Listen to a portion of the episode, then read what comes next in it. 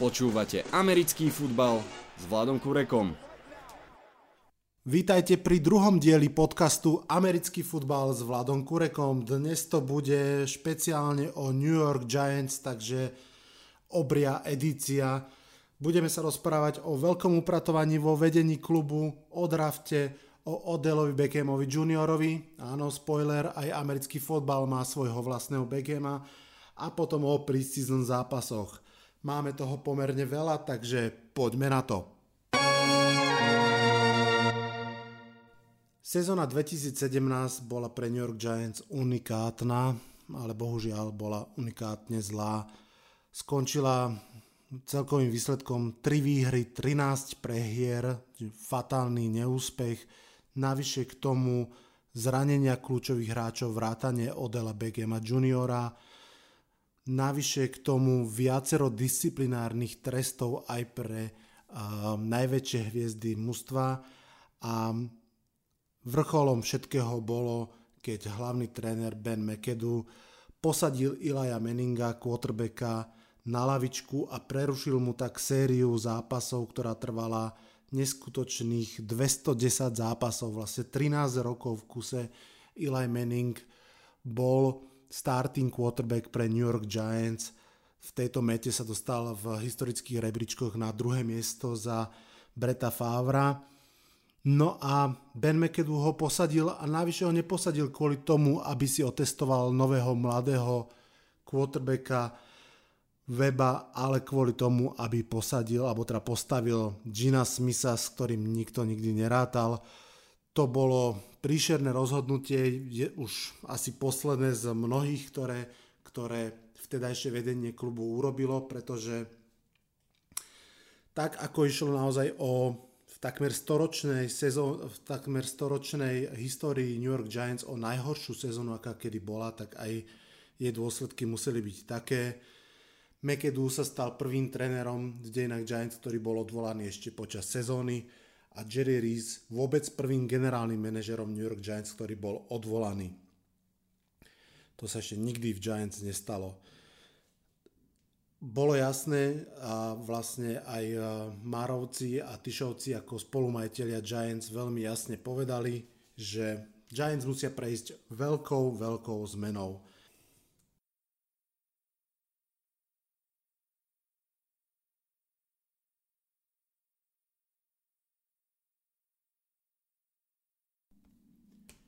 Ako sa hovorí, všetko zlé je na niečo dobré. Vďaka tomuto všetkému som v podstate prvýkrát mal možnosť ako fanúšik zažiť off-season, ktorá je úplne iná ako klasická, pretože robíte veci, ktoré sa tak často nerobia, to znamená, sledujete, ako sa vyberá generálny manažer, potom sledujete, ako sa vyberá hlavný tréner, potom sledujete, ako sa vyberajú ďalší tréneri a až potom nabiehate na ten klasický rytmus draftu, voľných hráčov a tak ďalej a tak ďalej.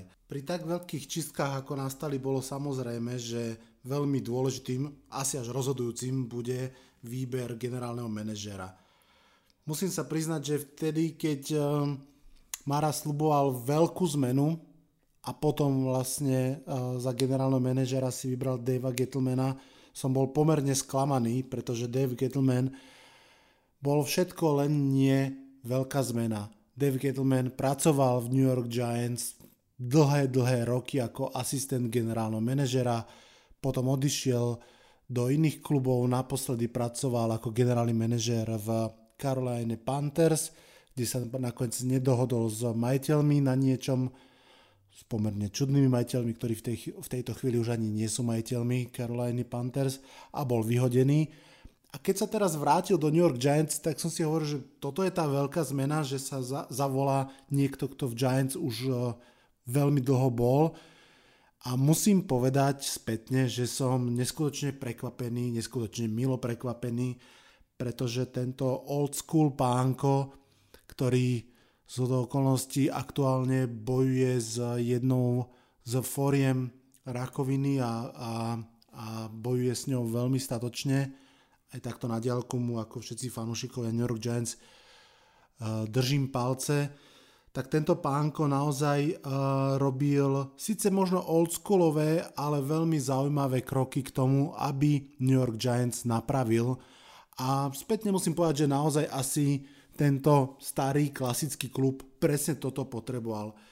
Zbaviť sa takých tých fancy nánosov poslednej doby, orientácie generálneho manažera na šikovných tzv. skill playerov a e, podceňovanie takých tých klasických hrmotlkov, ktorí sú strašne dôležití preto, aby, aby celé to mužstvo fungovalo.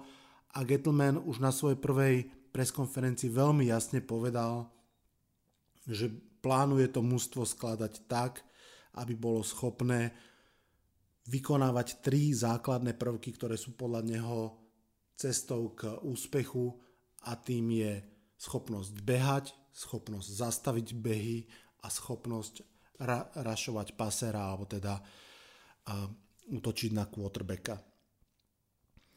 Dave Gettleman po tom, čo sa stal generálnym manažerom, si vyberal z viacerých známych mien, ktoré sa mohli stať uh, uh, hlavným trénerom New York Giants.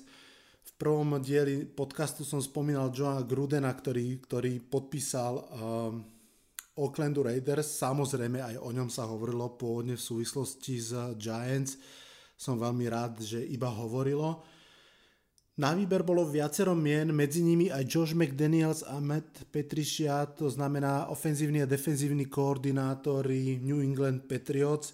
Ja osobne som bol veľmi proti tomu, aby sa jeden z nich stal trénerom Giants, nie kvôli rivalite medzi Giants a Patriots samozrejme, ale kvôli tomu, že um, málo ktorý tréner, ktorý odíde z Patriots, je takisto, alebo aspoň podobne úspešný aj niekde inde. Jednoducho, všetko to úžasné, čo sa v Patriots deje a m, samozrejme množstvo prstenov a titulov uh, hovorí za všetko, do veľkej miery súvisí jednoducho stále s hlavným trénerom Billom Beličikom a hoci jeho asistenti a teda ofenzívni a defenzívni kauči majú tiež veľkú zásluhu, ako náhle sa od neho osamostatnia, už zďaleka nie sú takí úspešní ako, ako pri ňom. Preto som bol, preto som dúfal, že si Giants vyberú niekoho, kto je úspešný, kto je, kto je šikovný a kto to dokázal opakovane, že to, čo, že tie úspechy sú naozaj jeho zásluhou. Musím povedať, že som bol asi jeden z mála, ktorí od začiatku dúfali, že novým trénerom sa stane Pat Šrumur, ktorý sa aj trénerom stal. Mm, veľmi veľa ľudí pri mene Pat Šrumur vždy povie, aha, to je ten neúspešný hlavný tréner Clevelandu Browns, lenže uh, ja si myslím, že každý má právo začať neúspechom a potom sa podučiť z neho.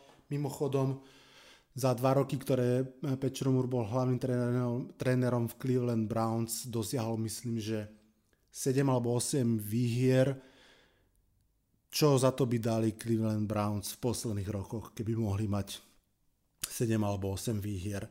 Ale čo je o mnoho dôležitejšie, Pat Rumor sa ukázal ako veľmi, veľmi dobrý a kreatívny ofenzívny tréner a veľmi dobrý učiteľ quarterbackov, či už vo Filadelfii alebo potom v Minnesota Vikings. Dokázal aj s povedzme si, že priemernými quarterbackmi naozaj veľmi kvalitne pracovať a urobiť z ich útokov veľmi, veľmi flexibilné a potentné útoky. A to je niečo, čo Giants brutálne chýbalo, keď si uvedomíme, že za posledné dva roky ani jeden jediný zápas neboli schopní Giants dať 30 bodov tak je jasné, že naozaj bolo treba vyliečiť ofenzívu, ak to tak mám povedať. Veľmi sa mi páčilo, okrem toho, že Pat Šrumur sa stal hlavným trénerom, že uh, sa vymenil aj tréner uh, special team, pretože ten bol si myslím, že veľmi veľkým problémom. Naše special teams boli známe tým, že nedokázali dobre pantovať, nedokázali dobre pokryť punt returny a kick-off returny je to veľmi dôležitá tretina zápasu, ktorá častokrát sa tak akože trošku prehliadá. No ale hlavne, čo som chcel vyzdvihnúť je, že si myslím, že je skvelé pre Giants, že s defenzívnym uh, trénerom a teda asistentom hlavného trénera sa stal Becher, ktorý dovtedy bol vlastne v Arizone ako defenzívny koordinátor. Arizona pod jeho vedením posledné dva alebo tri roky patrila vždy k top obranám celej ligy a v tejto chvíli teda máme ako keby konečne na trenerských postoch trénerov, ktorí aj pri ofenzíve, aj pri defenzíve opakovane potvrdili, že dokážu svoje mužstvo dostať medzi najlepšie v lige a to je obrovský prísľub pre New York Giants. Poďme sa pozrieť, čo sa dialo po veľkom upratovaní klubu, čo sa dialo na drafte. Potom, čo tie najdôležitejšie stoličky, to znamená stolička generálneho manažera a stolička hlavných trénerov boli obsadené, konečne mohla sezóna pokračovať, alebo teda skôr off-season mohla pokračovať tým, čím bežne, a to znamená doplňaním mužstva o nový talent, o nových hráčov. Tam e, bolo samozrejme od okamihu, ako Gettleman sa stal novým generálnym manažerom jasné, že konečne budú Giants sa o mnoho viac fokusovať na ofenzívnu a defenzívnu lineu. Pretože ak chcete behať a ak chcete zastavovať behy, potrebujete mať mimoriadne kvalitné obidve strany lopty práve na line of skirmish, to znamená ofenzívnu lineu, defenzívnu lineu.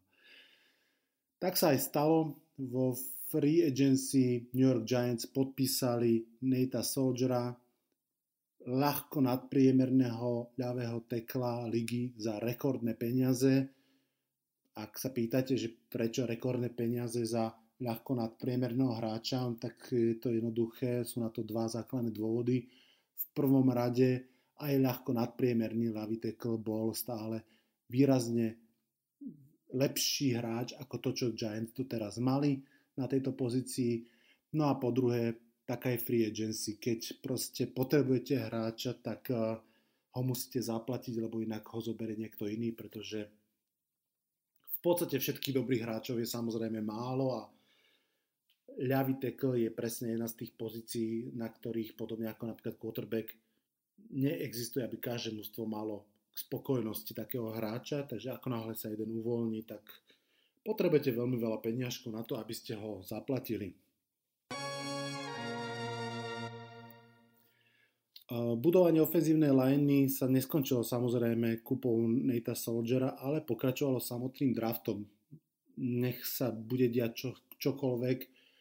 V minulom dieli sme sa rozprávali o tom, že že v americkom fotbale rastie trend tradeov, stále je jasné, že draft bude úplne najzákladnejší spôsob, akým sa dá doplňať káder. Už len z toho jednoduchého dôvodu, že je to spôsob, akým získať tých hráčov pomerne lacno. Prvý 4, prvé 4 alebo 5 rokov hráči hrajú za nováčikovské zmluvy a práve pokiaľ naozaj viete každý rok priniesť 3, 4, 5 hráčov do mústva, ktorí hrajú za nováčikovskú zmluvu a napriek tomu sú pomerne kvalitní, tak vtedy naozaj viete postaviť dobré mústvo.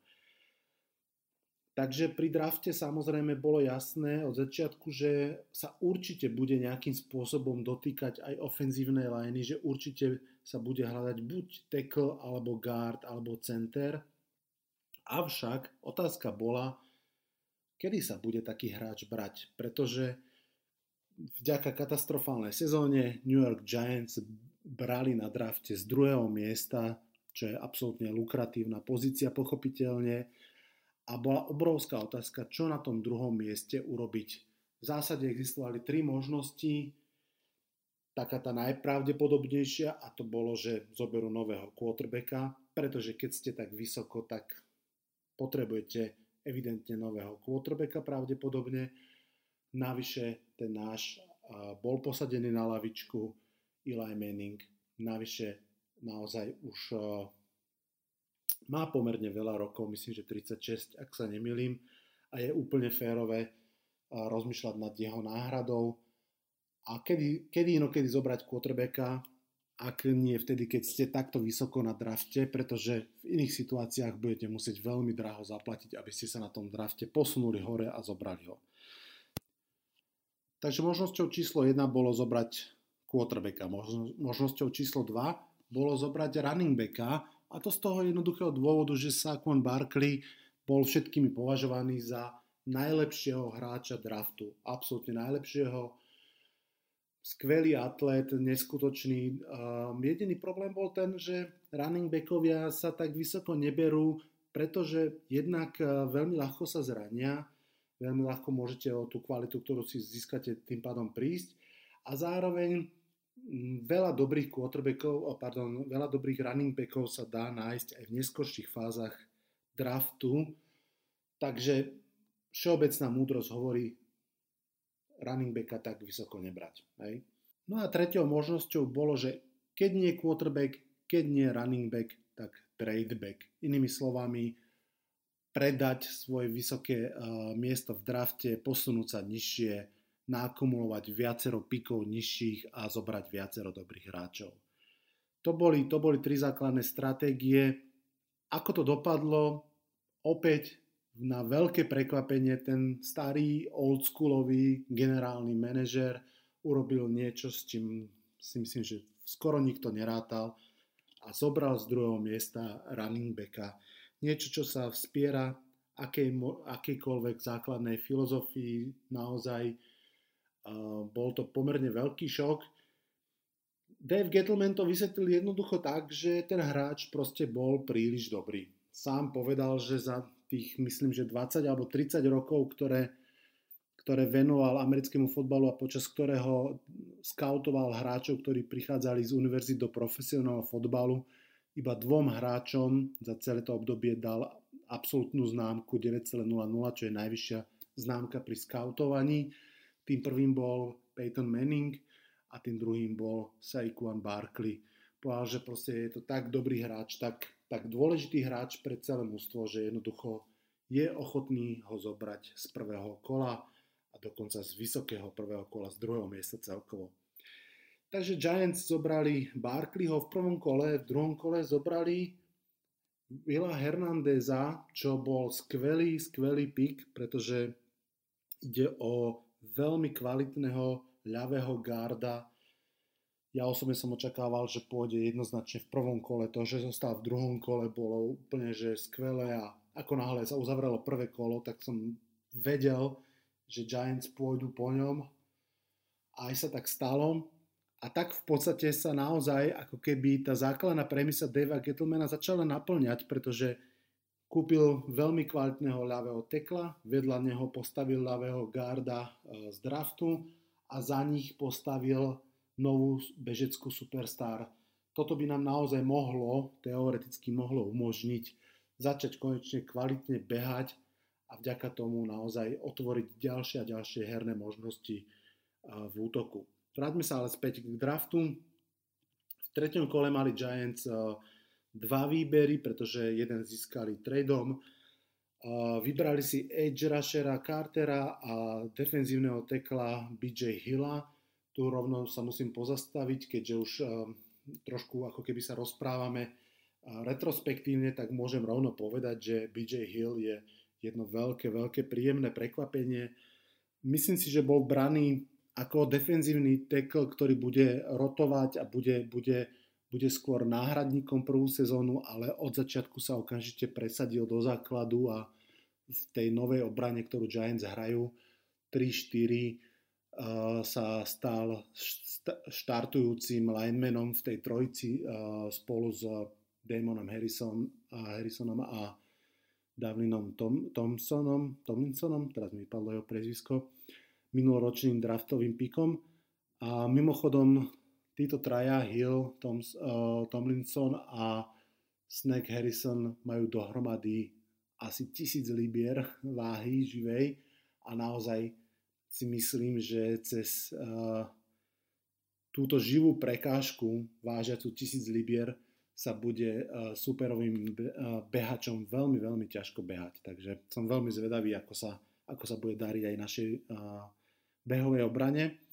Späť k draftu. V štvrtom kole na veľké prekvapenie draft quarterbacka Kyle Oleta, celkom šikovný quarterback uh, univerzitný, ktorý nemá veľmi silnú ruku a to aj často ako keby bol základ kritiky, ale hádže veľmi presne a evidentne mm, má medzi ušami niečo, čo ja osobne považujem za o mnoho dôležitejšie ako silnú ruku, pretože to, čo robí kvalitného quarterbacka kvalitným quarterbackom, nie je podľa mňa silná ruka, je to skôr presná ruka, ale v prvom rade je to jeho, jeho hlava, jeho mozog, jeho schopnosť prečítať obranu v sekunde, zistiť, čo sa udialo medzi pred snapom a tesne po snape, vybrať si uh, slabinu obrany a tam hádzať. To je podľa mňa o mnoho dôležitejšie ako silná ruka. Um, piatom kole bol vybraný RJ McIntosh opäť do defenzívnej liney. To je taký pík, o ktorom v tejto chvíli stále nič neviem, pretože chalan je v podstate od draftu stále chorý. Nie je zranený, ide o nejaké nefutbalové zranenie, uh, chorobu a zrejme celý rok odsedí na, na marotke. No a aby nebolo tých noviniek v tejto sezóne málo, tak Giants sa po dlhých, dlhých rokoch um, zúčastnili aj tzv. náhradného draftu, ktorý sa, ktorý sa organizuje uh, až tesne pred začiatkom leta a zúčastňujú sa ho hráči, ktorí nemohli byť súčasťou klasického draftu, lebo ešte nemali na to vek, ale nebudú súčasťou ani budúceho klasického draftu, pretože napríklad mm, im to nedovolí škola na, kvôli prospechu a tak ďalej, že vypadli zo školy a tak ďalej. No a Giantsi v treťom kole tohto náhradného draftu vybrali uh, veľmi slubného kornera Sema Bíla. To sa mi zdalo byť akože super ťah, lenže podobne ako pri McIntoshovi sa veľmi skoro ukázalo, že Bill má uh, niečo s uh, ramenom, s kľúčnou kosťou, to zranenie si dokonca ešte stiažil potom na jednom z tréningov a takisto putoval na pravdepodobne celoročnú marotku. Takže nakoniec vlastne ani McIntosh, ani Sam Bill nám tento rok nepomôžu, ale tá prvá skupina draftovaná Barkley, Hernandez, Carter, BJ Hill a možno aj Kyle Loleta do budúcna sú celkom zaujímavá skupinka hráčov, ktorých eh, New York Giants draftovali. Toľko k draftu, poďme sa pozrieť, čo sa dialo ďalej. Tretou veľkou témou Preseason Giants bolo pochopiteľne zvládnutie Odela Begema juniora. Odell je mm, jeden z najlepších, možno jeden z dvoch, troch najlepších útočníkov, wide receiverov v americkom fotbale. Je to mladá superhviezda a prišiel do vlastne posledného roku svojho základného nováčikovského kontraktu a veľmi logicky sa očakávalo, že bude chcieť nový kontrakt. Evidentne veľký, veľký kontrakt. On sám dokonca hovoril, že by veľmi rád zarábal peniaze na úrovni quarterbackov, čo naozaj asi ani nebolo veľmi reálne, ani nie je.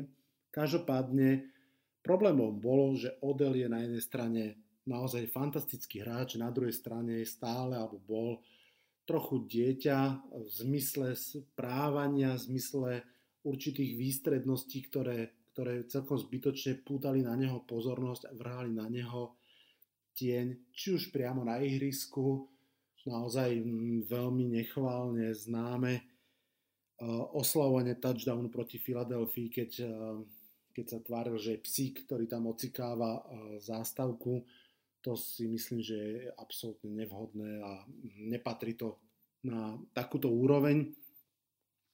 Takisto aj e, mimo ihriska e, presiakli určité, určité nepekné veci okolo Odela. Pod nepeknými vecami nemyslím zase nič e, naozaj vážne v zmysle nejakých problémov so zákonom, skôr, skôr išlo o nejaké etické záležitosti, zbytočné predvádzanie sa s babami, naznačenie nejakých problémov ohľadom drog a tak ďalej a tak ďalej. Jednu chvíľu to dokonca vyzeralo, že Giants majú už plné zuby eh, tohto mm, správania sa a že sú ochotní Odela tradenúť. A tu si myslím, že sa naozaj ukázalo v plnej sile, akí sú noví generálny manažer a, no, a, a tréner ľudia na svojom mieste, špeciálne tréner Pat Shromur, je evidentne o mnoho lepší v komunikácii s hráčmi ako predošli, dokonca by som povedal, predošli dvaja hlavní tréneri, pretože aj Tom Coughlin, aj Ben McAdoo boli skôr takí prísni, uzavretí ľudia, ktorí nevedeli komunikovať s okolím a častokrát uh, tak vyrábali problémy aj tam, kde nemuseli. Naopak, Pat Rumor si veľmi evidentne krok po kroku vybudoval vzťah s Odelom Beckhamom juniorom. Napriek tomu, že tam boli teda problémy uh, so správaním, napriek tomu, že Beckham bol minulú sezónu takmer celú sezónu zranený a nebolo jasné vôbec v akej forme sa vráti, pretože myslím, že mal zlomený členok a to sú naozaj akože záležitosti, ktoré sú vážne a to celé skomplikované tým, že sa očakávali veľké ťahanice ohľadom nového megakontraktu. Musím povedať, že na prekvapenie asi aj celé ligy to všetko zbehlo veľmi, veľmi pekne, veľmi prirodzene Beckham netrucoval ako veľa iných hráčov, prišiel na mandatory camp, prišiel na dokonca aj ešte pred mandatory campom na stretnutie, ktoré nebolo povinné hráčov, takisto prišiel na preseason celú, trénoval, samozrejme počas preseason nehral, ale to bolo úplne ako keby očakávané logické, pretože stále sa ešte zotavoval z toho zranenia a ani tréneri evidentne nechceli, aby ho nejaký no, prehajpovaný uh, hráč superového mústva zbytočne, zbytočne zranil. Takže celé to celkom akože plynulo prešlo, Begem ukázal mm, celkom nejaké, nejakú, nechcem povedať, že zrelosť, ale aspoň, že trošku ako keby, že dospelšiu verziu samého seba a celkom pekne to nakoniec zaklaplo a skončilo to tým, že Beckham pred dvoma dňami myslím pred troma dňami, podpísal nový kontrakt, ktorým sa stal vlastne najlepšie plateným wide receiverom celej ligy, čo sa v podstate asi aj očakávalo. Prekonal Antonia Browna asi o, o 2 milióny, zarába. Teraz neviem, nemám pri sebe tie podklady, ale myslím, že to bolo okolo 18 alebo 19 miliónov dolárov priemerne na rok vychádza jeho nová 5-ročná zmluva a je tak e, celkom, celkom pozitívnym znakom, že sa podarilo, podarilo e, bez veľkých hádok to mužstvo naozaj nielen doplniť e, cez voľných agentov a cez draftovaných hráčov, ale že sa podarilo podpísať aj vlastnú najväčšiu hviezdu. Mňa osobne mrzí, že sa nepodarilo dohodnúť s Dominikom Rogersom Cromartým, síce veteránom, ale podľa mňa stále veľmi šikovným kornerom, ktorý kvôli nezhodám ohľadom, ohľadom platu odišiel uh, od Giants. Každopádne OBJ je úspešne podpísaný a nám tak zostáva už iba zrekapitulovať, ako sa darilo Giants v predsezónnych zápasoch. Napriek tomu, že preseason zápasy sú vlastne nie naozaj zápasy, tak každý fanúšik amerického fotbalu vie, že, že je to obrovská radosť, keď už konečne prídu, pretože to už znamená, že liga je naozaj za dverami a že po tých dlhých, dlhých mesiacoch čakania konečne sa dá vidieť niečo, čo sa už celkom podobá na, na fotbal. Um, Preseason má svoje vlastné zákonitosti, pochopiteľne um, najdôležitejším zápasom z tých štyroch je ten tretí, ktorý, ktorý väčšinou je naozaj ten, kde hráči, ktorí patria do kádra, hrajú podstatnú časť, niekedy aj dokonca viac ako polovicu zápasu. Tie ostatné, prvý a druhý, tam hrajú väčšinou eh, štartery len naozaj nejakú časť uh, hracej doby a zvyšok hrajú hráči 2., 3., 4. sledu, ktorí bojujú o to, aby sa dostali medzi 53 hráčov, ktorí tvoria káder. Ja som mal možnosť vidieť všetky 4 zápasy, pochopiteľne cez eh, Game Pass, nie naživo.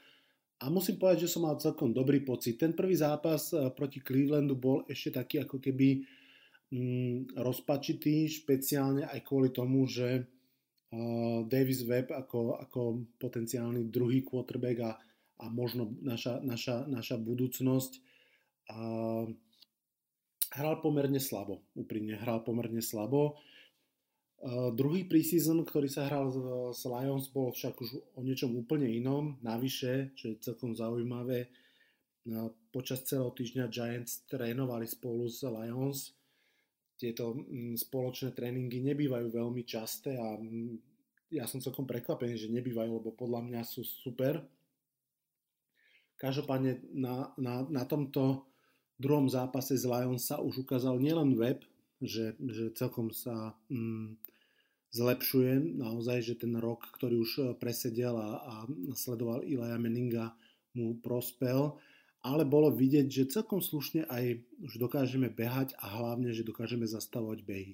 To bol, myslím, že spoločným motivom všetkých uh, preseason zápasov, že jedna z tých mantier uh, uh, a jedna z tých charakteristík nových New York Giants ako mužstva, ktoré dokáže zastaviť behy, sa zdá sa naplňa a naozaj tá Bečerová 3-4 obrana, ktorá je veľmi variabilná, a síce začína ako 3-4, ale často je 2-5 alebo, alebo 4-3 alebo 5-2.